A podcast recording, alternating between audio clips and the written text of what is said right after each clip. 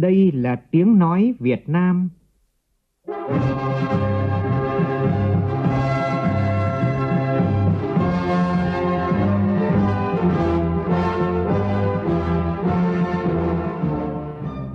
là tiếng nói Việt Nam, phát thanh từ Hà Nội, thủ đô nước Cộng hòa xã hội chủ nghĩa Việt Nam.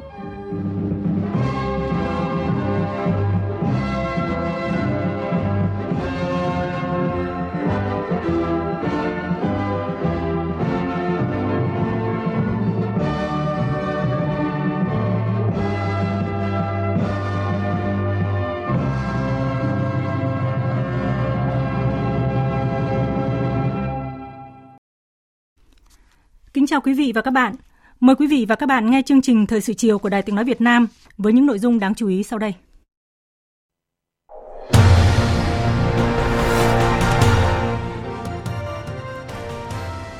Ban chỉ đạo quốc gia phòng chống dịch COVID-19 họp trực tuyến với thành phố Hà Nội, thành phố Hồ Chí Minh, Bình Dương, Đồng Nai, Long An và Kiên Giang. Thủ tướng Phạm Minh Chính quán triệt tinh thần phòng dịch tốt thì không phải chống dịch, một đồng phòng chống dịch hiệu quả sẽ không mất hàng triệu đồng cho chống dịch. Bộ Y tế thông tin tỷ lệ nhiễm mới COVID-19 tại cộng đồng trong tuần qua đã giảm so với tuần trước đó tại một số địa phương có số ca mắc cao. Trong chuyến thăm chính thức Cộng hòa Phần Lan, Chủ tịch Quốc hội Vương Đình Huệ dự tọa đàm doanh nghiệp Việt Nam Phần Lan. Dự báo trong sáng mai, bão số 5 sẽ đi vào đất liền các tỉnh Trung Trung Bộ và suy yếu dần thành áp thấp nhiệt đới. Từ đêm nay, các tỉnh miền Trung sẽ có mưa to đến rất to. Do diễn biến của dịch bệnh COVID-19, các địa phương chỉ di rời dân khi thực sự cần thiết. Trong phần tin thế giới, hôm nay trên khắp nước Mỹ diễn ra nhiều hoạt động tưởng niệm gần 3.000 nạn nhân thiệt mạng trong vụ khủng bố ngày 11 tháng 9 năm 2001. 20 năm đã trôi qua, dù những vết thương và sự ám ảnh chưa dứt, song nước Mỹ vẫn đang từng ngày phát triển và cùng cộng đồng thế giới kiên trì đấu tranh với chủ nghĩa khủng bố.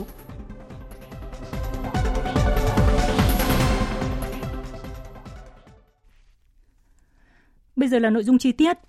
Phát biểu tại phiên họp Ban chỉ đạo quốc gia phòng chống dịch COVID-19 với các địa phương là thành phố Hà Nội, thành phố Hồ Chí Minh, Bình Dương, Đồng Nai, Long An và Kiên Giang, Thủ tướng Phạm Minh Chính quán triệt tư tưởng phòng dịch tốt thì không phải chống dịch, một đồng phòng dịch hiệu quả thì không mất hàng triệu đồng cho chống dịch và hơn thế nữa là sự mất mát về tinh thần và tính mạng của người dân. Không có ai an toàn nếu như còn có người bị nhiễm virus và không có địa phương nào an toàn nếu còn địa phương khác phải chống dịch. Phản ánh của phóng viên Vũ Khuyên. Theo báo cáo của Ban chỉ đạo, tỷ lệ mắc mới COVID-19 tại cộng đồng trong tuần qua đã giảm so với tuần trước tại một số địa phương mắc cao như Đà Nẵng, Bình Dương, Long An. Số ca tử vong bình quân theo ngày trên toàn quốc giảm 30%, trong đó thành phố Hồ Chí Minh giảm 30%, Đồng Nai giảm 50%. Số lượng vaccine đã có các thỏa thuận, hợp đồng và cam kết tài trợ với tổng số gần 160 triệu liều. Hiện số lượng vaccine đã nhận được là hơn 34 triệu liều, đã thực hiện tiêm được 27 triệu liều. Dự kiến từ nay đến cuối năm 2021 sẽ có khoảng hơn 103 triệu liều vaccine về Việt Nam. Tại cuộc họp, các địa phương đã báo cáo tình hình dịch bệnh của địa phương mình, đặc biệt tại tỉnh Kiên Giang, từ một tỉnh xanh đang có nguy cơ chuyển đỏ. Dạ báo cáo với ờ, Thủ tướng ờ, tỷ lệ ờ, ngoài cộng đồng thì nó bao gồm luôn theo các cách tính thì cách tính của Bộ Y tế. Thì những cái ca ngoài cộng đồng nó có tăng ở địa bàn các cái địa bàn này bởi vì sàng lọc chủ yếu là ngoài cộng đồng. Cộng đồng là bao nhiêu anh trả lời thẳng vào cái cộng đồng đi vòng vo thế. Cần là cần trong cộng đồng nữa này. Thế còn cái chỗ anh đã cách ly rồi dạ 62 phần trăm mà 62 phần trăm cộng đồng là chết rồi. Cái lây nhiễm này là rất là lớn ăn cấp số nhân cả. Và cái xét nghiệm của anh là chậm hơn cái tốc độ lây nhiễm. Đây là cái nguyên nhân rất là cơ bản. Không tiến hành xét nghiệm trên diện rộng. Những cái vùng đỏ hay vùng cam là phải tập trung xét nghiệm thần tốc. Cái tốc độ xét nghiệm phải nhanh hơn cái tốc độ lây nhiễm. Bây giờ 62 phần trăm này thì còn 10 những ngày tới đây nó còn lan ra nữa. Thế là các anh không ờ, quán triệt hết các cái biện pháp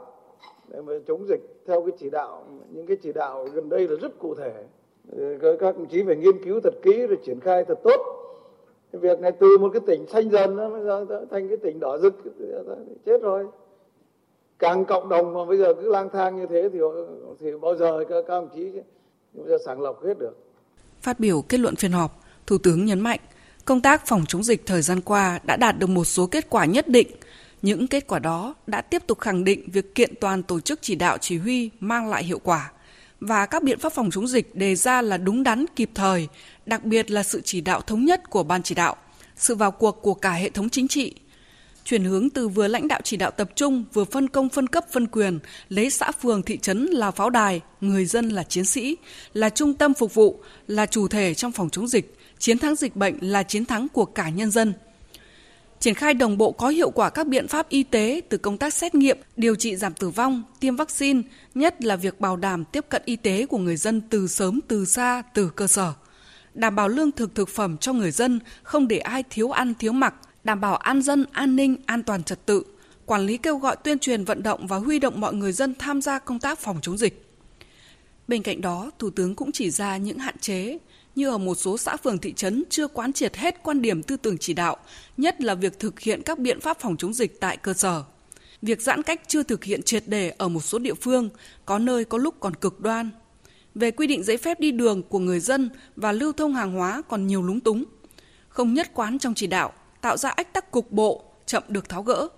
Tốc độ xét nghiệm chậm hơn tốc độ lây lan. Một số các biện pháp chuẩn bị chưa được kỹ lưỡng, thay đổi nhanh, thiếu nhất quán, chưa được đánh giá tác động và chưa chuẩn bị truyền thông gây bức xúc trong xã hội. Chưa sử dụng triệt để và thống nhất các giải pháp công nghệ gây bất tiện cho người dân, công tác kiểm tra giám sát chưa được coi trọng ở các cấp.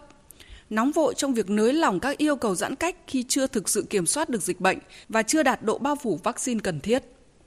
Để đạt được một số mục tiêu đề ra, trong thời gian tới, Thủ tướng yêu cầu tập trung triển khai quyết liệt hiệu quả các giải pháp sau. Tiếp tục phát huy vai trò lãnh đạo chỉ đạo của cấp ủy chính quyền các cấp, nâng cao vai trò nêu gương, dám nghĩ, dám làm của người đứng đầu trong chỉ đạo tổ chức triển khai các hoạt động phòng chống dịch, tăng cường kiểm tra giám sát để phát hiện kịp thời, xử lý nghiêm các hành vi vi phạm trong quy định phòng chống dịch. Đồng thời biểu dương khen thưởng các tập thể cá nhân có mô hình hay, cách làm tốt trong phòng chống dịch, tránh hai khuynh hướng, lơ là mất cảnh giác khi phòng chống dịch mới đạt được kết quả ban đầu và khi giãn cách trong thời gian dài. Chủ quan nóng vội muốn mở lại các hoạt động sản xuất kinh doanh. Đảm bảo an ninh, an dân, an toàn trật tự xã hội, nhất là tại các địa phương thực hiện giãn cách, tăng cường giãn cách xã hội và tại các địa bàn khu công nghiệp chế xuất, doanh nghiệp sản xuất kinh doanh. Về truyền thông, Thủ tướng nhấn mạnh. Về truyền thông, thì với mục tiêu là dân biết, dân hiểu, dân tin, dân theo, và dân làm đẩy nhanh cái truyền thông lấy cái phòng dịch là cơ bản là chiến lược là lâu dài là quyết định và chống dịch phải là quyết liệt và dứt điểm. Đấy, cái tư tưởng này chúng ta phải thể thể hiện trong truyền thông và thể hiện trong tổ chức thực hiện. Tức là phòng dịch vẫn là cơ bản là chiến lược là lâu dài là quyết định. Chống dịch là phải quyết liệt và dứt điểm. Phòng dịch tốt thì không phải chống dịch. Một đồng chống dịch hiệu quả thì không mất một triệu đồng chống dịch. Chưa kể là chúng ta còn mất mát về về các cái thứ khác và đặc biệt là về con người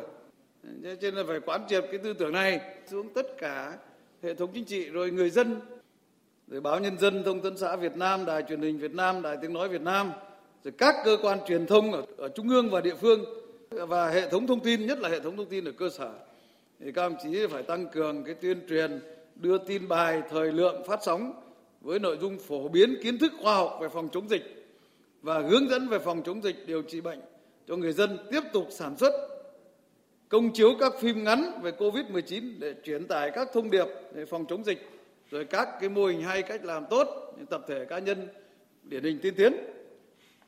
thúc đẩy ứng dụng công nghệ thông tin trong phòng chống dịch, chính thức công bố và triển khai các nền tảng công nghệ bắt buộc dùng chung toàn quốc trong phòng chống dịch COVID-19, kết nối liên thông các cơ sở dữ liệu, các app thuận tiện cho người dân khi sử dụng.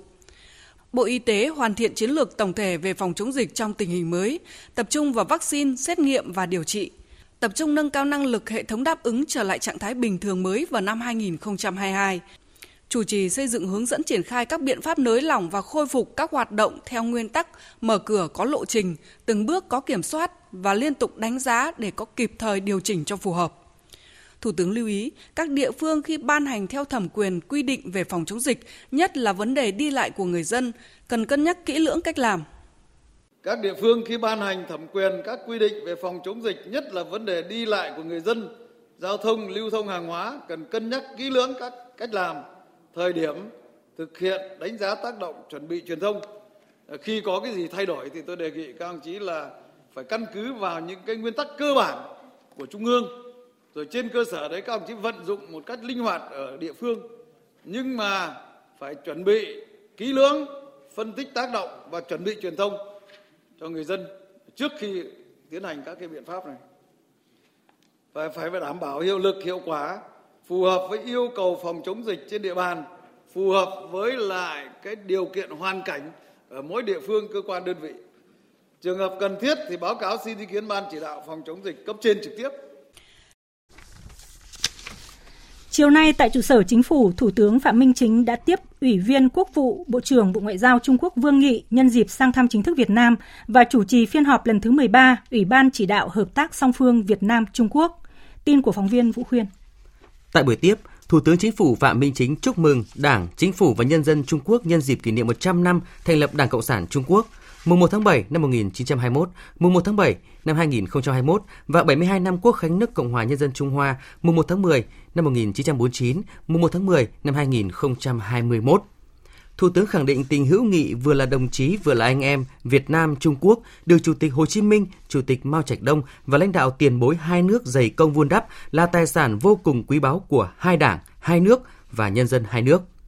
Việt Nam coi trọng phát triển quan hệ với Trung Quốc, coi đây là ưu tiên trong chính sách đối ngoại. Thủ tướng Phạm Minh Chính bày, trình bày rõ tin tưởng hai bên sẽ phối hợp thực hiện hiệu quả thỏa thuận đạt được tại phiên họp lần thứ 13 Ủy ban chỉ đạo hợp tác song phương Việt Nam Trung Quốc, tiếp tục duy trì trao đổi tiếp xúc thường xuyên giữa lãnh đạo cấp cao, thúc đẩy hơn nữa các cơ chế giao lưu hợp tác để tăng cường hiểu biết và tin cậy lẫn nhau, góp phần đưa quan hệ hai đảng, hai nước ngày càng đi vào chiều sâu, thực chất, hiệu quả về hợp tác phòng chống dịch COVID-19, Thủ tướng Phạm Minh Chính chân thành cảm ơn Trung Quốc đã có nhiều lĩnh vực hỗ trợ vaccine cho Việt Nam, đặc biệt là việc tiếp tục viện trợ 3 triệu liều vaccine được công bố trong chuyến thăm lần này của đồng chí Vương Nghị. Thủ tướng nhấn mạnh, không có người dân nào an toàn khi vẫn còn người dân khác mắc bệnh COVID-19, không có quốc gia nào an toàn nếu quốc gia khác còn phải chống dịch. Thủ tướng mong muốn Trung Quốc tiếp tục hỗ trợ thêm vaccine, chuyển giao công nghệ sản xuất vaccine và thuốc điều trị COVID-19, thực hiện các hợp đồng mua vaccine đáp ứng nhu cầu của Việt Nam, nhất là trong tháng 9, tháng 10 năm nay. Chia sẻ kinh nghiệm điều trị, phối hợp kiểm soát dịch bệnh ở khu vực biên giới. Về hợp tác kinh tế, Thủ tướng đề nghị hai bên cần quan tâm tạo điều kiện thuận lợi cho thông thương hàng hóa qua biên giới, nhất là các loại nông, thủy sản, hoa quả mùa vụ của Việt Nam, góp phần thực hiện mục tiêu cân bằng cán cân thương mại giữa hai nước. Thủ tướng đề nghị hai bên phối hợp thúc đẩy tháo gỡ, giải quyết dứt điểm các vướng mắc của các dự án đầu tư trong đó có tuyến đường sắt Cát Linh Hà Đông khuyến khích các doanh nghiệp Trung Quốc đầu tư vào các dự án tương xứng với quan hệ giữa hai nước để người dân được thụ hưởng thành quả thực chất từ quan hệ hợp tác hữu nghị giữa hai nước. Các cơ quan đang nghiên cứu các hình thức hợp tác phù hợp về hợp tác kinh tế qua biên giới, góp phần xây dựng đường biên giới hòa bình, hợp tác hữu nghị vì hạnh phúc ấm no của nhân dân biên giới về vấn đề Biển Đông, trên tinh thần cương quyết thẳng thắn và xây dựng trách nhiệm. Thủ tướng Chính phủ Phạm Minh Chính nhấn mạnh hai bên cần chỉ đạo các lực lượng thực thi pháp luật trên biển tuân thủ nhận thức chung cấp cao, thỏa thuận về những nguyên tắc cơ bản, chỉ đạo giải quyết vấn đề trên biển Việt Nam Trung Quốc nỗ lực xử lý thỏa đáng, kiểm soát tốt bất đồng, giữ gìn môi trường hòa bình ổn định trên biển, cùng các nước ASEAN thực hiện nghiêm túc DOC, thúc đẩy đàm phán COC thực chất hiệu quả, tuân thủ luật pháp quốc tế, nhất là Công ước Liên Hợp Quốc về luật biển năm 1982, bảo đảm an ninh, an toàn tự do hàng hải và hàng không. Ủy viên Quốc vụ, Bộ trưởng Ngoại giao Vương Nghị khẳng định, Đảng, Nhà nước và nhân dân Trung Quốc hết sức coi trọng quan hệ láng giềng, hữu nghị, hợp tác toàn diện với Đảng, Nhà nước và nhân dân Việt Nam. Cảm ơn Việt Nam đã ủng hộ hỗ trợ Trung Quốc ngay từ khi dịch COVID-19 mới bùng phát.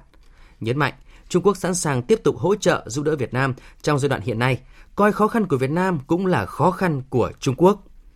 Ủy viên Quốc vụ, Bộ trưởng Ngoại giao Vương Nghị khẳng định, phía Trung Quốc sẽ triển khai tốt những kết quả của phiên họp lần thứ 13 Ủy ban chỉ đạo hợp tác song phương, thúc đẩy và làm sâu sắc hơn nữa hợp tác cùng có lợi trên các lĩnh vực giữa hai nước, thực hiện nghiêm túc nhận thức chung cấp cao về việc kiểm soát xử lý thỏa đáng bất đồng, đưa quan hệ đối tác, hợp tác chiến lược toàn diện Trung Việt không ngừng phát triển lành mạnh, ổn định, mang lại lợi ích thiết thực cho nhân dân hai nước.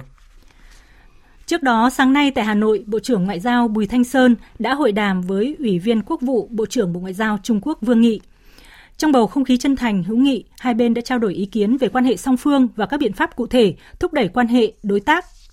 hợp tác chiến lược toàn diện Việt Nam Trung Quốc trong thời gian tới. Hai bên cũng thảo luận về một số vấn đề quốc tế và khu vực cùng quan tâm. Tại hội đàm, hai bên nhất trí cho rằng trong bối cảnh tình hình quốc tế phức tạp và thay đổi sâu sắc hiện nay, việc Việt Nam và Trung Quốc tăng cường tin cậy chính trị và hợp tác toàn diện là phù hợp với lợi ích căn bản và lâu dài của nhân dân hai nước. Thời gian tới, hai bộ ngoại giao sẽ tiếp tục phối hợp chặt chẽ, tham mưu lãnh đạo hai nước tăng cường trao đổi và tiếp xúc, thúc đẩy giao lưu hữu nghị và hợp tác toàn diện giữa hai nước trong thời kỳ mới. Đẩy mạnh hợp tác kinh tế thương mại cũng như thúc đẩy hợp tác trong những lĩnh vực mà hai bên còn nhiều tiềm năng, nhất là trong lĩnh vực xây dựng cơ sở hạ tầng, các dự án giao thông, kết nối hai nước, tăng cường trao đổi, điều phối ủng hộ nhau trong vấn đề đa phương và tham gia các thể chế tổ chức đa phương. Bộ trưởng Bùi Thanh Sơn cảm ơn Bộ trưởng Ngoại giao Vương Nghị thông báo Chính phủ Trung Quốc viện trợ thêm cho Việt Nam 3 triệu liều vaccine ngừa COVID-19, mong muốn hai bên tiếp tục tăng cường hợp tác phòng chống dịch COVID-19, nhất là hợp tác về vaccine. Bộ trưởng cũng đề nghị Trung Quốc tạo thuận lợi về thủ tục thông quan cho hàng hóa Việt Nam, đặc biệt là nông sản qua các cửa khẩu biên giới, mở rộng các mặt hàng hoa quả xuất khẩu chính ngạch của Việt Nam, góp phần cân bằng cán cân thương mại song phương và duy trì chuỗi cung ứng và sản xuất của hai nước phối hợp thúc đẩy các dự án hợp tác như tuyến đường sắt trên cao Hát Cát Linh, Hà Đông và một số dự án về dân sinh do Trung Quốc viện trợ đạt tiến triển thực chất và sớm đưa vào sử dụng. Trong khuôn khổ chuyến thăm chính thức Phần Lan, sáng nay theo giờ địa phương, Chủ tịch Quốc hội Vương Đình Huệ và đoàn đại biểu cấp cao Quốc hội nước ta đã dự tọa đàm doanh nghiệp Việt Nam Phần Lan. Phóng viên Lê Tuyết phản ánh.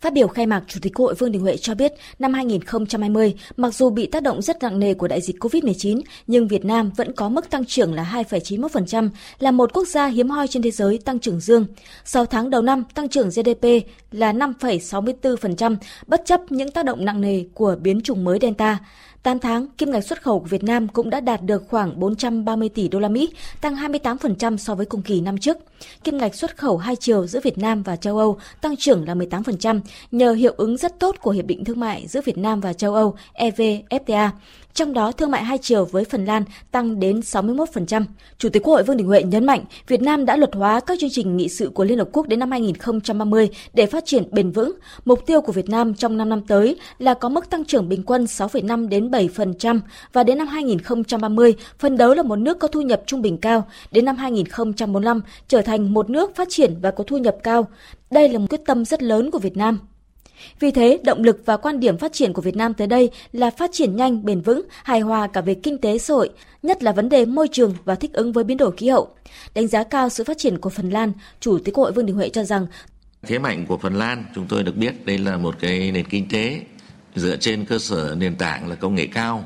có một cái hệ sinh thái khởi nghiệp đổi mới sáng tạo có thể nói là cũng hoàn thiện nhất trên thế giới. Một cái đất nước mà cái phong trào start-up khởi nghiệp rất là mạnh mẽ. Chúng tôi cũng đang đi theo hướng này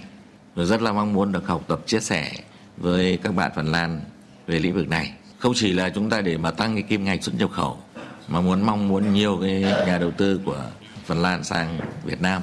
và ngược lại các nhà đầu tư của Việt Nam có thể đầu tư sang Phần Lan.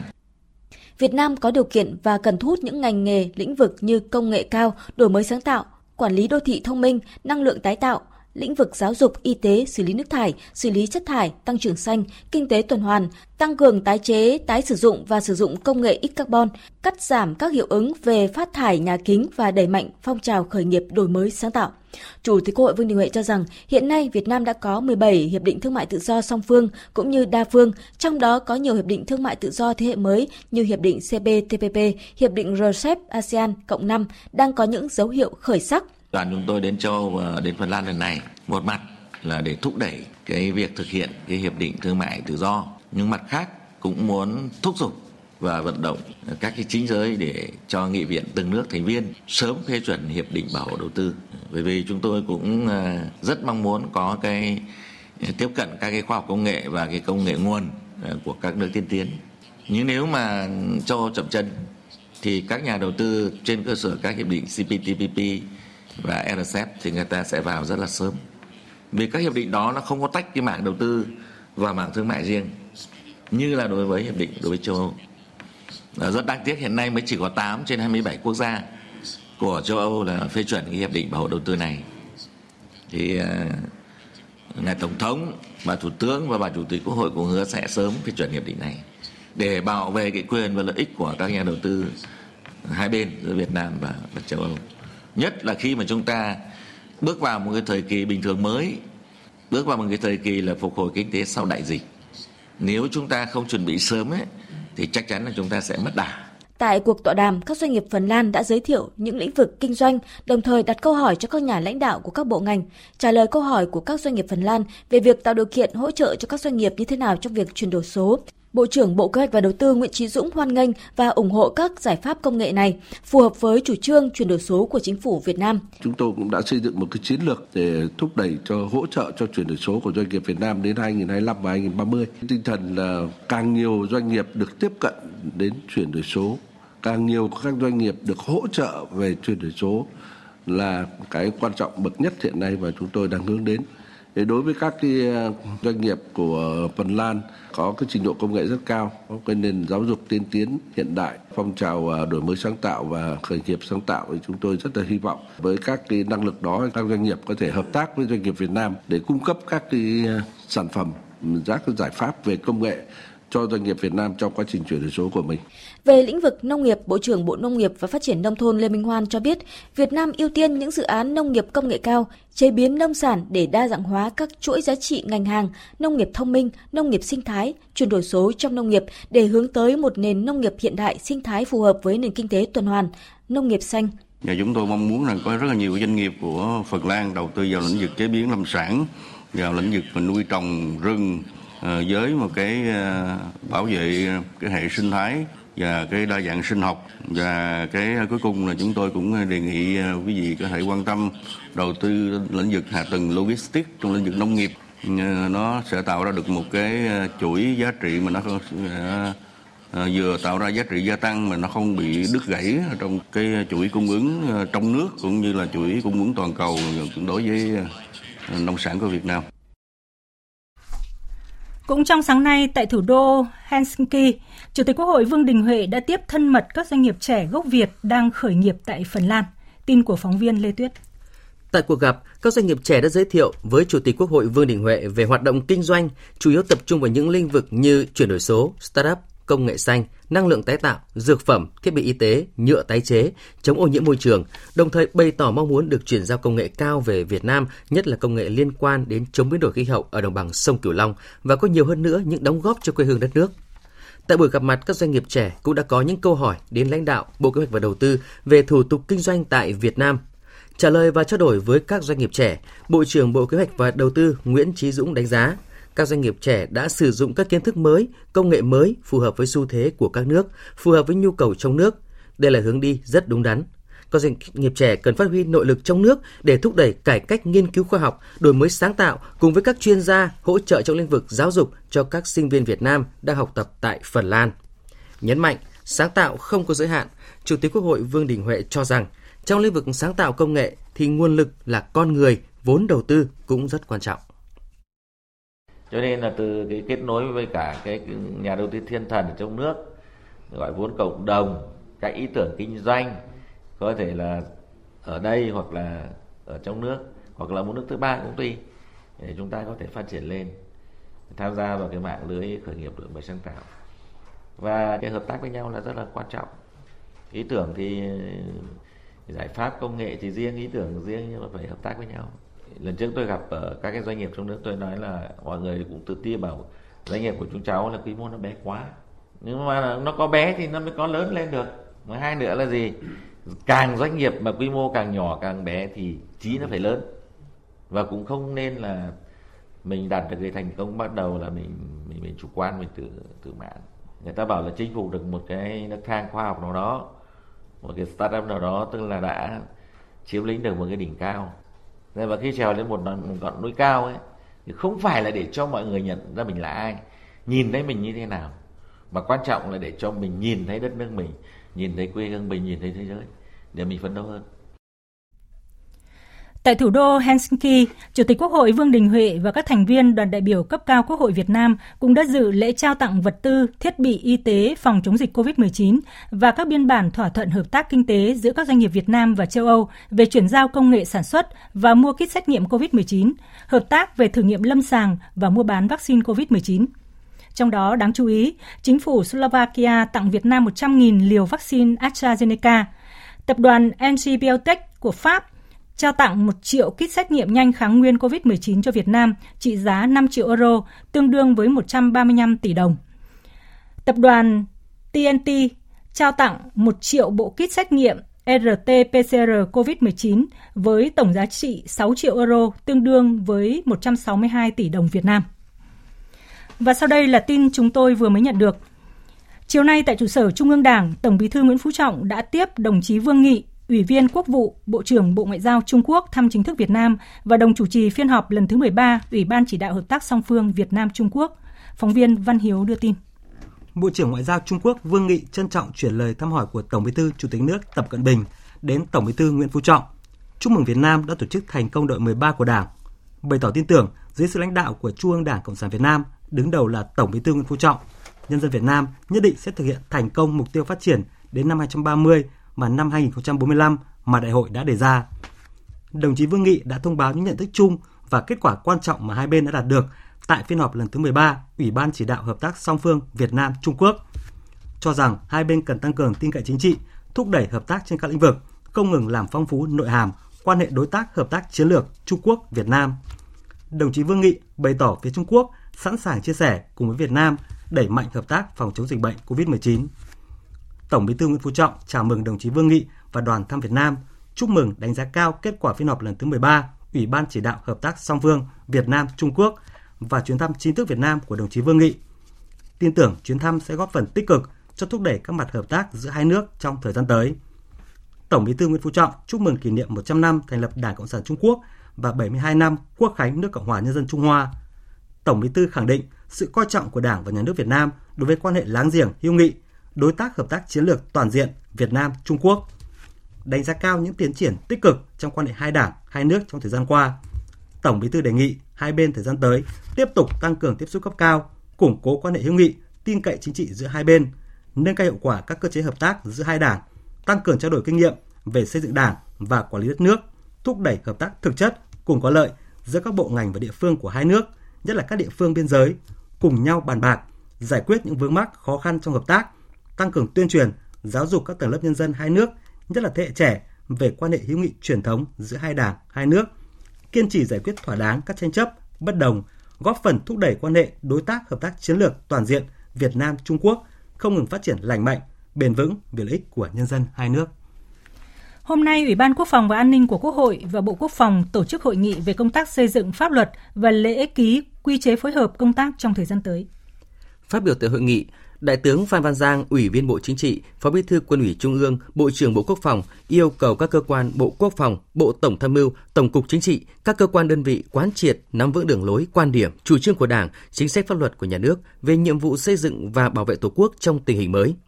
nghiên cứu đề xuất hoàn thiện chính sách pháp luật về quân sự quốc phòng, chủ động phối hợp chỉ đạo cơ quan đơn vị thuộc quyền tham mưu với quân ủy Trung ương, Bộ Quốc phòng những nội dung liên quan đến quân sự quốc phòng thuộc thẩm quyền quyết định của Quốc hội, Ủy ban Thường vụ Quốc hội. Qua đó kịp thời phối hợp với các cơ quan chức năng của Quốc hội, Ủy ban Thường vụ Quốc hội, Ủy ban Quốc phòng và An ninh trong xây dựng cơ chế chính sách pháp luật, kịp thời tháo gỡ những khó khăn vướng mắc trong quá trình triển khai thực hiện.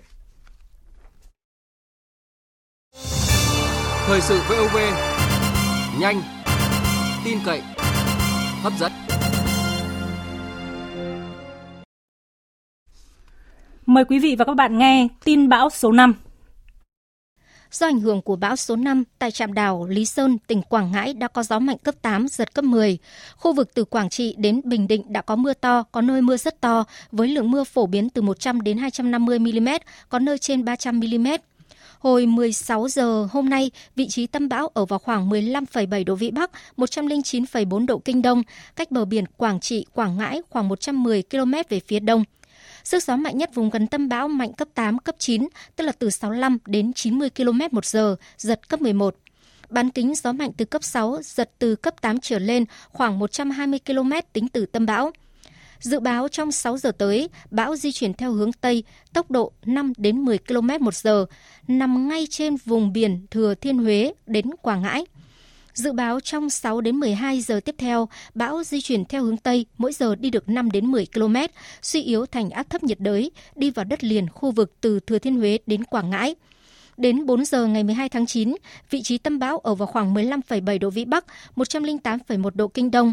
Sức gió mạnh nhất vùng gần tâm áp thấp nhiệt đới mạnh cấp 6, cấp 7, tức là từ 40 đến 60 km một giờ, giật cấp 10. Dự báo trong 12 đến 24 giờ tới, áp thấp nhiệt đới di chuyển theo hướng Tây Bắc, mỗi giờ đi được 5 đến 10 km và suy yếu thành một vùng áp thấp. Đến 16 giờ ngày 12 tháng 9, vị trí trung tâm vùng áp thấp ở khoảng 15,9 độ Vĩ Bắc, 107 độ Kinh Đông trên đất liền khu vực Trung Lào. Sức gió mạnh nhất ở trung tâm vùng áp thấp giảm xuống dưới cấp 6, tức là dưới 40 km một giờ. Vùng nguy hiểm trên biển trong 24 giờ tới là vùng gió mạnh từ cấp 6, giật từ cấp 8 trở lên là từ vĩ tuyến 14,5 đến 17,5 độ vĩ Bắc, phía tây kinh tuyến 111 độ kinh Đông. Toàn bộ các hoạt động trong vùng nguy hiểm đều có nguy cơ cao chịu tác động của gió mạnh, sóng lớn và lốc xoáy. Cảnh báo gió mạnh và sóng lớn trên biển ở vùng biển từ Quảng Trị đến Quảng Ngãi, bao gồm các huyện đảo Lý Sơn, Cồn Cỏ, Cù Lao Tràm, có gió mạnh cấp 7, cấp 8, sau tăng lên cấp 9, giật cấp 11, sóng biển cao từ 4 đến 5 mét, biển động rất mạnh. Cảnh báo gió mạnh trên đất liền, từ nay đến ngày mai, vùng ven biển, khu vực từ Quảng Trị đến Quảng Nam, gió mạnh dần lên cấp 6, cấp 7. Vùng gần tâm bão cấp 8, giật cấp 10. Khu vực sâu trong đất liền, các tỉnh trên có gió giật cấp 7, cấp 8 cảnh báo mưa lớn trên đất liền. Từ nay đến ngày mai, ở các tỉnh Quảng Trị đến Quảng Ngãi và Con Tum có mưa to đến rất to, với lượng mưa phổ biến trong khoảng từ 100 đến 200 mm, có nơi trên 250 mm. Từ ngày 12 đến ngày 14 tháng 9, ở các tỉnh từ Quảng Bình đến Thanh Hóa có mưa vừa, mưa to, có nơi mưa rất to, với lượng mưa phổ biến trong khoảng từ 50 đến 150 mm mỗi đợt, có nơi trên 200 mm mỗi đợt. Từ nay đến ngày 12 tháng 9, các tỉnh Bình Định và Gia Lai có mưa vừa, mưa to, có nơi mưa rất to, với lượng mưa phổ biến trong khoảng từ 40 đến 80 mm, có nơi trên 100 mm. Cảnh báo cấp độ rủi ro thiên tai do bão cấp 3. Ngoài ra do ảnh hưởng của gió mùa Tây Nam hoạt động mạnh nên khu vực Nam Biển Đông bao gồm quần đảo Trường Sa, vùng biển từ Bình Thuận đến Cà Mau có gió Tây Nam mạnh cấp 6 có lúc cấp 7, giật cấp 8, sóng biển cao từ 2 đến 4 mét, biển động. Ứng phó với bão số 5 chuẩn bị đổ bộ đất liền, tại cuộc họp trực tuyến với các địa phương diễn ra vào chiều nay tại Hà Nội, Thứ trưởng Bộ Nông nghiệp và Phát triển Nông thôn Nguyễn Hoàng Hiệp, Phó trưởng Ban chỉ đạo Trung ương về phòng chống thiên tai nhấn mạnh, trong điều kiện dịch COVID-19 đang diễn biến phức tạp, các địa phương vùng ảnh hưởng của bão cần theo dõi sát diễn biến mưa lũ, chủ động chi tiết các kịch bản ứng phó, tốt nhất là sơ tán dân tại chỗ, chỉ khi thật sự cần thiết mới sơ tán dân đi nơi khác để đảm bảo an toàn phòng chống dịch. Phóng viên Minh Long phản ánh. Thông tin tại cuộc họp cho thấy đã liên lạc được với 3 tàu cá bị mất tích của Thanh Hóa và Hà Tĩnh với tổng số 23 lao động. Hiện các phương tiện đã di chuyển vào nơi trú tránh an toàn. Một trong những nội dung trọng tâm được nhấn mạnh tại cuộc họp là di rời dân ở vùng nguy cơ cao, vùng thấp trũng, vùng sạt lở ven biển, ven sông suối đến nơi an toàn, gắn liền với công tác phòng chống dịch bệnh COVID-19. Tại 8 tỉnh thành phố với 38 quận huyện ven biển đang thực hiện giãn cách xã hội theo chỉ thị 16 của Thủ tướng Chính phủ Hiện có 4.814 ca F0 và 11.792 ca F1. Đến nay các địa phương đã giả soát các đối tượng trong diện F0 và F1 để có phương án cách ly, sơ tán riêng cũng như biện pháp y tế phù hợp, bảo đảm an toàn dịch bệnh. Báo cáo của Văn phòng Thường trực Ban Chỉ đạo Trung ương về phòng chống thiên tai cho thấy, các địa phương trong vùng ảnh hưởng của bão số 5 dự kiến sẽ sơ tán khoảng 665.000 người khu vực ven biển của các tỉnh, thành phố gồm Thanh Hóa, Nghệ An, Hà Tĩnh, Quảng Bình, Quảng Trị, Thừa Thiên Huế, Đà Nẵng, Quảng Nam, Quảng Ngãi và Bình Định. Đại tá Phạm Hải Châu, Phó Tránh Văn phòng Ủy ban Quốc gia ứng phó sự cố thiên tai và tìm kiếm cứu nạn cho biết. Hiện nay vẫn duy trì sẵn sàng huy động hơn 530.000 cán bộ chiến sĩ dân quân tự vệ, hơn 3.700 phương tiện sẵn sàng ra ứng phó với các tình huống, đặc biệt sẵn sàng là 15 máy bay, 105 tàu, hơn 1.400 ờ, xuồng các loại và 160 xe đặc trùng để sẵn sàng tham gia các tình huống. Riêng địa bàn quân khu 4 và quân khu 5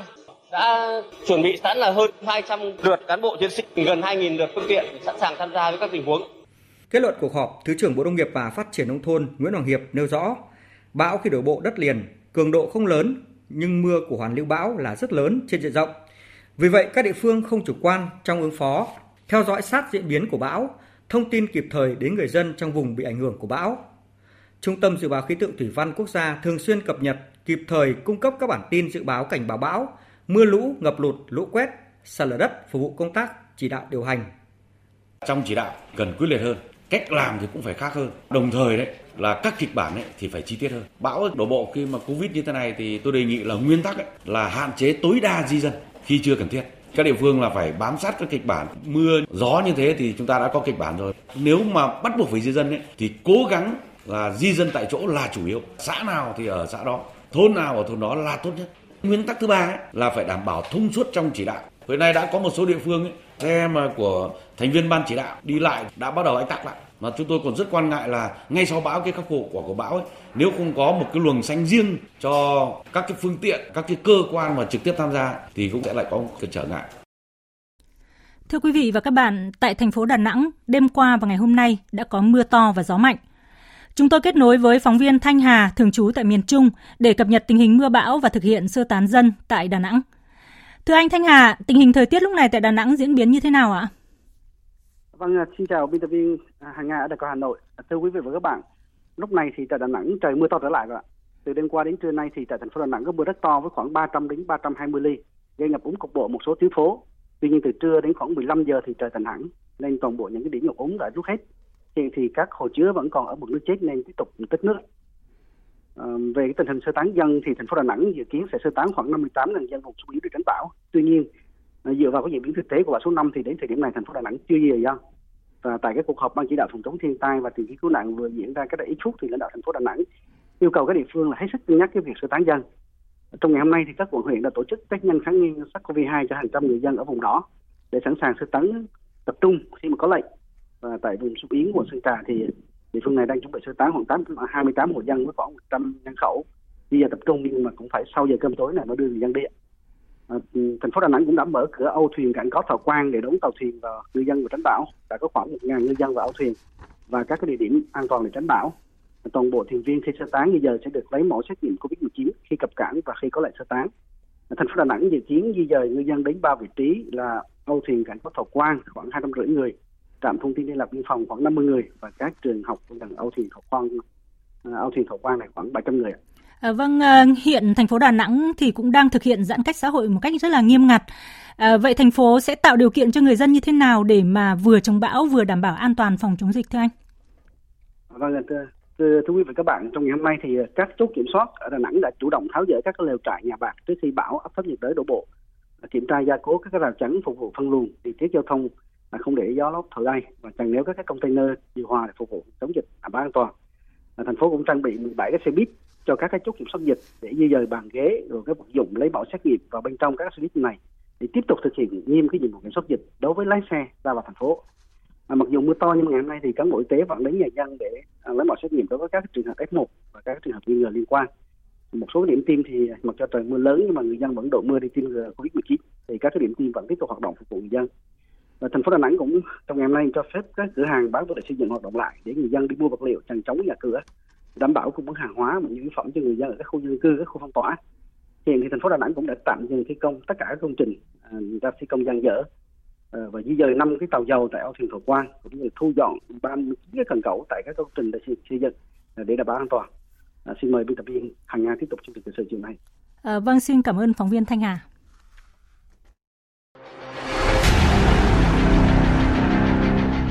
Đẩy lùi COVID-19, bảo vệ mình là bảo vệ cộng đồng.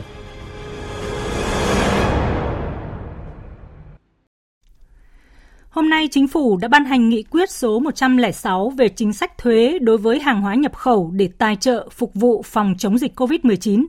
Nghị quyết nêu rõ hàng hóa của tổ chức cá nhân Việt Nam nhập khẩu để tài trợ cho chính phủ, Bộ Y tế, Ủy ban nhân dân các tỉnh thành phố, Ủy ban Mặt trận Tổ quốc Việt Nam các tỉnh thành phố phục vụ công tác phòng chống dịch COVID-19 được áp dụng chính sách thuế nhập khẩu, thuế giá trị gia tăng như hàng hóa nhập khẩu trong trường hợp viện trợ nhân đạo, viện trợ không hoàn lại. Chính phủ giao Bộ Y tế, Ủy ban Nhân dân các tỉnh, thành phố, Ủy ban Mặt trận Tổ quốc Việt Nam các tỉnh, thành phố ban hành văn bản phê duyệt tiếp nhận hàng hóa nhập khẩu, tài trợ, phục vụ phòng chống dịch COVID-19 theo đề nghị của tổ chức cá nhân, bảo đảm công khai, minh bạch, chặt chẽ, không để xảy ra việc trục lợi chính sách. Cơ quan hải quan căn cứ vào văn bản phê duyệt của Bộ Y tế, Ủy ban Nhân dân các tỉnh, thành phố, Ủy ban Mặt trận Tổ quốc Việt Nam các tỉnh, thành phố thực hiện thủ tục không thu thuế nhập khẩu theo quy định, bảo đảm công khai minh bạch, chặt chẽ không để xảy ra việc trục lợi chính sách. Chính phủ ra Bộ Tài chính hướng dẫn hồ sơ hải quan đối với hàng hóa nhập khẩu để tài trợ phòng chống dịch COVID-19 các lượng các trường hợp hàng hóa đã nhập khẩu để tài trợ phục vụ phòng chống dịch COVID-19 trước ngày nghị quyết này có hiệu lực được Bộ Y tế, Ủy ban nhân dân các tỉnh thành phố, Ủy ban Mặt trận Tổ quốc Việt Nam các tỉnh thành phố phê duyệt tiếp nhận hàng hóa tài trợ cho công tác phòng chống dịch COVID-19 theo quy định tại mục 1 được áp dụng chính sách thuế quy định vừa nêu. Trường hợp đã nộp thuế nhập khẩu, thuế giá trị gia tăng thì được xử lý số thuế nhập khẩu, thuế giá trị gia tăng đã nộp theo quy định của pháp luật quản lý thuế về xử lý tiền thuế nộp thừa. Chính sách thuế ưu đãi đối với đối tượng hàng hóa tài trợ công tác phòng chống dịch được áp dụng cho đến khi có văn bản công bố hết dịch COVID-19 của cơ quan nhà nước có thẩm quyền. Sáng nay, Ban Thường trực Ủy ban Mặt trận Tổ quốc Việt Nam thành phố Hồ Chí Minh, Ban vận động tiếp nhận và phân phối Quỹ phòng chống dịch COVID-19 thành phố đã tổ chức tiếp nhận vật tư y tế, thuốc hỗ trợ bệnh nhân F0 trị giá 13 tỷ đồng do các doanh nghiệp tổ chức trao tặng, góp phần vào công cuộc phòng chống dịch trên địa bàn thành phố. Thưa quý vị và các bạn, theo báo cáo của các địa phương, tính đến nay có gần 12.000 trẻ em là F0, 27.000 trẻ em là F1 phải điều trị cách ly để phòng chống lây nhiễm COVID-19. Cùng với đó có hàng trăm trẻ em rơi vào cảnh mồ côi cha mẹ do bị COVID-19. Chính quyền các địa phương cùng với nhiều tổ chức đang chung tay hỗ trợ để các em vơi đi nỗi nhớ nhà và cảm nhận được sự yêu thương, đùm bọc, tránh những cú sốc tâm lý. Phản ánh của phóng viên Kim Thanh. Ông Trần Ngọc Sơn, Phó Giám đốc Sở Lao động Thương binh và Xã hội thành phố Hồ Chí Minh, nơi dịch COVID-19 đang diễn biến hết sức phức tạp cho biết, đến nay Sở đã có nhiều giải pháp hỗ trợ kịp thời cho trẻ em bị nhiễm hoặc bị ảnh hưởng bởi dịch COVID-19. Sở Lao động Thương binh Xã hội thành phố Hồ Chí Minh đã, đã xây dựng cơ sở dữ liệu thống kê và cập nhật thường xuyên các vấn đề trẻ em bị ảnh hưởng bởi Covid-19 và kịp thời phối hợp với địa phương xây dựng các giải pháp can thiệp hỗ trợ cho trẻ em an toàn trong khu phong tỏa, khu cách ly tạm thời xây dựng cái mã QR để cập nhật nhanh thông tin người dân giới thiệu về các trường hợp trẻ em có hoàn cảnh đặc biệt khó khăn. Các dữ liệu thống kê từ khảo sát được phân loại chuyển cho các đơn vị cung cấp dịch vụ và chuyển về địa phương xác minh, cung cấp danh sách số điện thoại của cán bộ phụ trách trẻ em quận huyện, phường xã cho các bệnh viện, khu cách ly tập trung, khu vực phong tỏa để kịp thời phối hợp giải quyết các vấn đề của trẻ em. Trước thực tế này, ông Đặng Hoa Nam, Cục trưởng Cục Trẻ Em, Bộ Lao động Thương binh và Xã hội cho biết, hơn lúc nào hết, việc chăm sóc, hỗ trợ trẻ em cần được đặt lên hàng đầu. Trong mọi trường hợp liên quan đến trẻ em, người dân hãy gọi ngay đến Tổng đài Quốc gia Bảo vệ trẻ em 111 để được hỗ trợ nhanh nhất. Cái tổng đài này còn là một cái đường dây về tư vấn hỗ trợ, đặc biệt là hỗ trợ về chăm sóc sức khỏe tâm thần. Rồi là triển khai cái mạng lưới dịch vụ chăm sóc sức khỏe tâm thần, phòng ngừa sang chấn tâm lý trẻ em trong bối cảnh dịch Covid-19. Chúng tôi cũng đã kết nối phối hợp với một đội ngũ chuyên gia tư vấn tâm lý các tình nguyện viên sẵn sàng kết nối tư vấn tâm lý đến các điểm nóng dịch, đến các cái khu vực cách ly mà có đông trẻ em. Hiện Bộ Lao động Thương binh và Xã hội phối hợp với ngành y tế tham mưu Ủy ban Nhân dân tỉnh, thành phố xây dựng phương án tổ chức tiêm vaccine phòng COVID-19 cho trẻ em khi Việt Nam triển khai tiêm phòng vaccine COVID-19 cho trẻ em, ưu tiên chăm sóc, điều trị các trường hợp trẻ em bị nhiễm COVID-19 tại các cơ sở điều trị bệnh nhân nhiễm COVID-19. Theo phóng viên Sĩ Minh, bắt đầu từ 0 giờ ngày mai, tỉnh Ninh Thuận triển khai các biện pháp phòng chống dịch COVID-19 phù hợp với tình hình hiện nay, tạo điều kiện từng bước khôi phục nền kinh tế. Theo đó, tiếp tục tạm dừng hoạt động kinh doanh dịch vụ gồm chợ đêm, quán bar, vũ trường, karaoke, phòng trà ca nhạc, các dịch vụ massage, dịch vụ trò chơi điện tử, liên hoan ăn uống, dạp chiếu phim, pizza bóng đá, các khu vui chơi giải trí cho trẻ em, kể cả khu trò chơi trong siêu thị hoạt động đón khách tại các khu điểm du lịch, hoạt động tắm biển tại bãi biển Bình Sơn Ninh Chữ. Các hoạt động kinh doanh hàng hóa, dịch vụ khác được phép hoạt động nhưng phải thực hiện nghiêm các quy định phòng chống dịch. Riêng đối với thành phố Phan Rang, Tháp Tràm và huyện Ninh Phước tiếp tục dừng hoạt động kinh doanh, ăn uống trên vỉa hè và bán hàng rong. Các cơ sở khác không phục vụ tại chỗ mà chỉ phục vụ dưới hình thức bán mang về.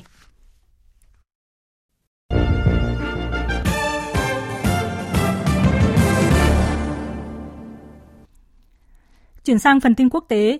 Hôm nay trên khắp nước Mỹ diễn ra nhiều hoạt động tưởng niệm gần 3.000 nạn nhân thiệt mạng trong vụ khủng bố ngày 11 tháng 9 năm 2001. 20 năm đã trôi qua, dù những vết thương và sự ám ảnh mà vụ khủng bố để lại vẫn chưa thể khép, song nước Mỹ vẫn đang từng ngày phát triển và cùng cộng đồng thế giới kiên trì đấu tranh với chủ nghĩa khủng bố. Biên tập viên Thu Hoài tổng hợp thông tin. Ngày 11 tháng 9 năm 2001, cách đây đúng 20 năm, Cả thế giới bàng hoàng chứng kiến cảnh hai tòa tháp đôi trung tâm thương mại thế giới sụp đổ chỉ trong chưa đầy 2 giờ đồng hồ trong một loạt vụ khủng bố nhằm vào nước Mỹ.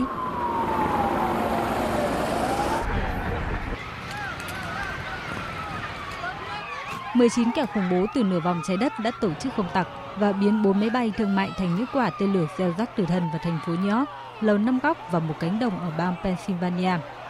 Sau hai thập kỷ, họ có thể tìm thấy một phần nào đó trong cuộc sống của người Mỹ chưa bị ảnh hưởng bởi sự kiện 11 tháng 9 năm 2001. Từ việc tăng cường an ninh tại các sân bay đến quân sự hóa cảnh sát, những cuộc chiến tranh kéo dài hao người tốn của và cả bản chất quyền tự do của nước Mỹ đã được định nghĩa lại bởi sự kiện này. Nước Mỹ hùng mạnh nhất thế giới đã bị tổn thương sâu sắc. Ngày 11 tháng 9 cũng chính là ngày sinh nhật tôi, nhưng tôi không biết mình sẽ ăn mừng ngày này theo cách nào khi đã chứng kiến tất cả những gì đã xảy ra. Um, uh, tôi thấy tòa nhà của anh ấy nổ tung ngay nơi anh ấy đã ngồi trước đó và nói chuyện với tôi qua điện thoại. Tôi có cảm giác nghẹt thở. Tôi thực sự chưa bao giờ nhìn thế giới theo cách như vậy một lần nữa. Vụ khủng bố đã khiến gần 3.000 người thiệt mạng và là vụ khủng bố đẫm máu nhất do thế lực nước ngoài gây ra tại Mỹ. Ngoài ra còn có hơn 6.000 người khác bị thương, trong khi danh tính của hơn 1.000 nạn nhân vẫn chưa được xác nhận. 20 năm đã trôi qua, dù cảnh tượng hoàn loạn, những cột lửa và khói đen khổng lồ như muốn thiêu rụi cả thành phố New York ngày ấy giờ vẫn khắc ghi trong tâm trí của nhiều người. Nhưng nước Mỹ vẫn đang phát triển, coi đây như câu trả lời cho những kẻ khủng bố vẫn luôn nhằm nhe đe dọa cuộc sống của hàng triệu người trên thế giới. Như biểu tượng mạnh mẽ cho sự hồi sinh, sau 20 năm, ga tàu điện ngầm ở đường Cortland, thành phố New York, nơi từng bị chôn vùi trong đống đổ nát của vụ tấn công đã được mở cửa trở lại và tại hiện trường nơi chuyến bay số 93 của hãng hàng không United Airlines đâm xuống cánh đồng của vùng nông thôn Pennsylvania, một đài tưởng niệm mang tên Tháp Tiếng Nói đã mọc lên với 40 chiếc chuông gió tượng trưng cho 40 hành khách và phi hành đoàn đã dũng cảm ngăn không cho những kẻ khủng bố tấn công mục tiêu cuối cùng là tòa nhà Quốc hội Mỹ. 20 năm đã trôi qua, âm thanh của 40 chiếc chuông gió vẫn ngày ngày vang lên theo một cách rất đặc biệt, giống như một buổi hòa nhạc vĩnh cửu dành cho những người anh hùng. Some say this country's just out looking for a fight. Well, after 9-11, man, I'd have to say that's right. Have you forgotten? Thưa quý vị và các bạn, vụ khủng bố 11 tháng 9 đã kéo nước Mỹ và đồng minh xa lầy vào cuộc chiến tại Afghanistan. Khi Mỹ cho rằng chính quyền Taliban tại quốc gia Tây Nam Á này đã dung nạp mạng lưới khủng bố Al-Qaeda, thủ phạm gây ra thảm kịch cho nước Mỹ – cũng chừng ấy năm, Mỹ và đồng minh mới có thể rút chân ra khỏi vũng lầy chiến tranh này trước dấu mốc tưởng niệm 20 năm. Tổng hợp của biên tập viên Đình Nam. Hôm nay chúng ta đã gặp phải một thảm kịch quốc gia. Tôi ra lệnh cho chính quyền liên bang dồn toàn lực để hỗ trợ nạn nhân và gia đình của họ, đồng thời tiến hành một cuộc điều tra đầy đủ và truy lùng những kẻ đứng đằng sau vụ việc này. Chủ nghĩa khủng bố chống lại đất nước chúng ta sẽ không có chỗ đứng terrorism against our nation will not stand. Đây là phát biểu đầu tiên của Tổng thống Mỹ George Bush lúc bấy giờ đưa ra ngay sau khi xảy ra vụ tấn công khủng bố kinh hoàng ngày 11 tháng 9. Chưa đầy một tháng sau đó, cũng chính ông cho phép khởi động chiến dịch tự do bền vững, bắt đầu cuộc chiến tại Afghanistan vào ngày 7 tháng 10 năm 2001. Chính quyền Afghanistan do Taliban lãnh đạo nhanh chóng sụp đổ 10 năm sau đó, Mỹ cũng đã tiêu diệt được trùm khủng bố của Al-Qaeda là Osama Bin Laden tại quốc gia láng giềng của Afghanistan là Pakistan. Dẫu vậy, Mỹ vẫn phải mất thêm 10 năm nữa mới có thể thoát hoàn toàn ra khỏi cuộc chiến Afghanistan theo cách không hề như ý. Đó là chính quyền Afghanistan mà Mỹ và phương Tây hậu thuẫn sụp đổ. Taliban lại giành quyền kiểm soát đất nước với đương kim Tổng thống Mỹ Joe Biden, dù cuộc chiến Afghanistan hao công tốn của đã khép lại, nhưng cuộc chiến chống khủng bố của nước Mỹ sẽ không bao giờ dừng lại. Chúng tôi sẽ tiếp tục truy lùng những kẻ khủng bố và chúng tôi sẽ bắt họ phải trả giá. Điều đó sẽ không bao giờ dừng lại trong ngày hôm nay, ngày mai và mãi mãi cho việc bảo vệ nước Mỹ. Thủ tướng Anh Boris Johnson hôm qua cũng khẳng định dù mối đe dọa khủng bố vẫn còn tồn tại cho đến ngày nay, song niềm tin của con người vào tự do và dân chủ sẽ không bao giờ bị lung lay. Mối đe dọa khủng bố vẫn còn tồn tại cho đến ngày hôm nay, nhưng chúng không thể làm lay chuyển được niềm tin của chúng ta vào tự do và dân chủ. Chúng đã thất bại trong việc đẩy các quốc gia ra xa nhau và khiến chúng ta phải từ bỏ các giá trị của mình và sống trong sự sợ hãi thường trực. 20 năm Mỹ bị tấn công, 20 năm Mỹ và đồng minh can dự vào nhiều cuộc chiến với danh nghĩa chống khủng bố. Tuy nhiên, sức mạnh quân sự chỉ nên mang tính chất gian đe, việc ngăn chặn việc truyền bá các tư tưởng cực đoan có lẽ mới có thể chặn tận gốc các vụ tấn công khủng bố. Dẫu vậy, đây là điều không hề dễ dàng cho một thế giới phức tạp ngày nay. Chương trình thời sự chiều nay sẽ tiếp nối với phần tin thể thao.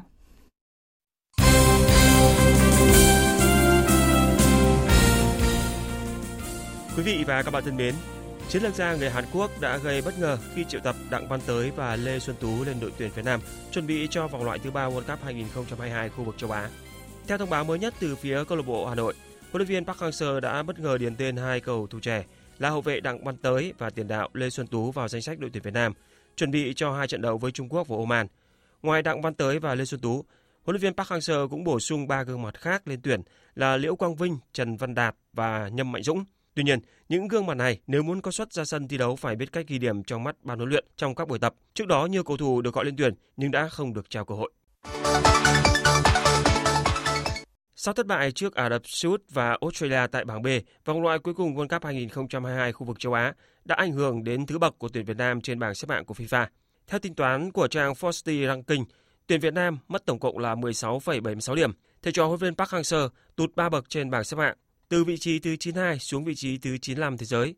Ngoại trừ Việt Nam, các đội tuyển Đông Nam Á không có nhiều biến động bởi không tổ chức thi đấu. Mặc dù vậy, đội tuyển Thái Lan vẫn bị tụt hai bậc trên bảng xếp hạng và đang xếp thứ 122 thế giới.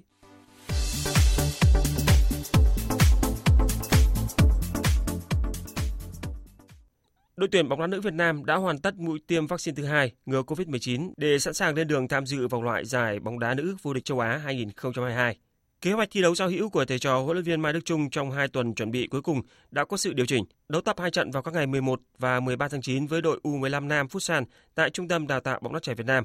Đây là cơ hội cọ sát cuối cùng trước khi ban huấn luyện chốt danh sách 23 cầu thủ dự giải tại Tajikistan.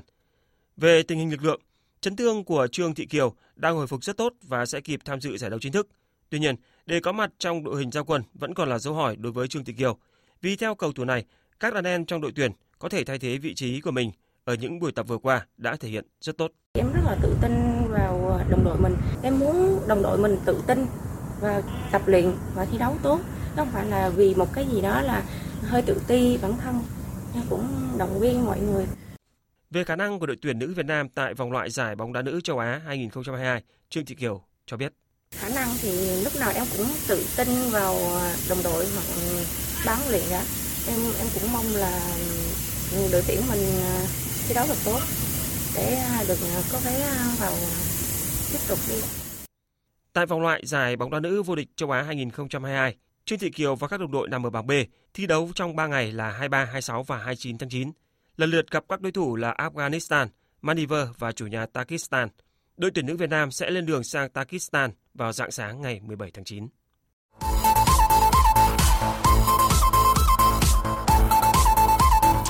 Thưa quý vị và các bạn, tối nay 11 tháng 9, giải bóng đá ngoại hạng Anh sẽ quay trở lại với người hâm mộ. Tâm điểm là trận đấu giữa Manchester United và Newcastle, nơi Ronaldo đã sẵn sàng chào sân Old Trafford sau 12 năm vắng bóng. Trận đấu với Newcastle ở vòng 4 sẽ đánh dấu sự trở lại của siêu sao Cristiano Ronaldo. Phong độ của Manchester United ở giải Ngoại hạng Anh từ đầu mùa không thực sự ổn định. Họ thắng tưng bừng Leeds trong ngày ra quân, nhưng ngay vòng 2 lại để Southampton cầm hòa. Tiếp đó, thầy trò huấn luyện viên Solskjaer rất vất vả mới có được chiến thắng 1-0 trước Wolverhampton. Trong khi đó, Newcastle đang đứng thứ tư từ dưới lên. Xét về lực lượng, họ không hề yếu, nhưng lối chơi mà huấn luyện viên Brooks xây dựng cho đội bóng này không đem lại hiệu quả. Trong 3 trận đấu đã qua, hàng công của Newcastle thi đấu không tệ khi ghi được 4 bàn thắng, nhưng hàng thủ lại chơi quá lỏng lẻo và đã để thủng lưới tới 6 bàn. Trước một đội bóng chưa từng thắng ở Old Trafford kể từ tháng 12 năm 2013, đây rõ ràng là một đối thủ quá tốt cho màn ra mắt đang được cả thế giới chờ đợi của Cristiano Ronaldo.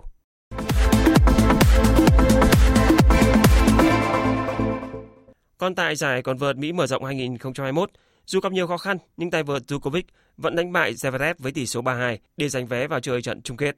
Sáng nay 11 tháng 9, Djokovic bước vào trận đấu bán kết 2 với đối thủ Zverev. Ở set đầu, Djokovic đã để thua Zverev với tỷ số 4-6. Tuy nhiên, tay vợt hàng đầu thế giới đã trở lại mạnh mẽ ở hai set sau đó. Anh đã thắng liền Zverev ở set 2 và set 3 với tỷ số lần lượt là 6-2 và 6-4 để dẫn lại 2-1.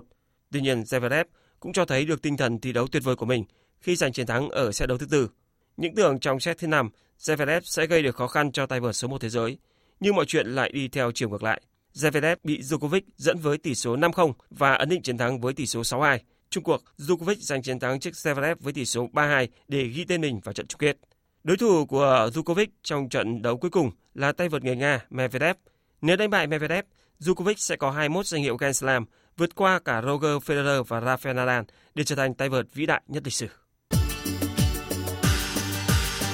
Dự báo thời tiết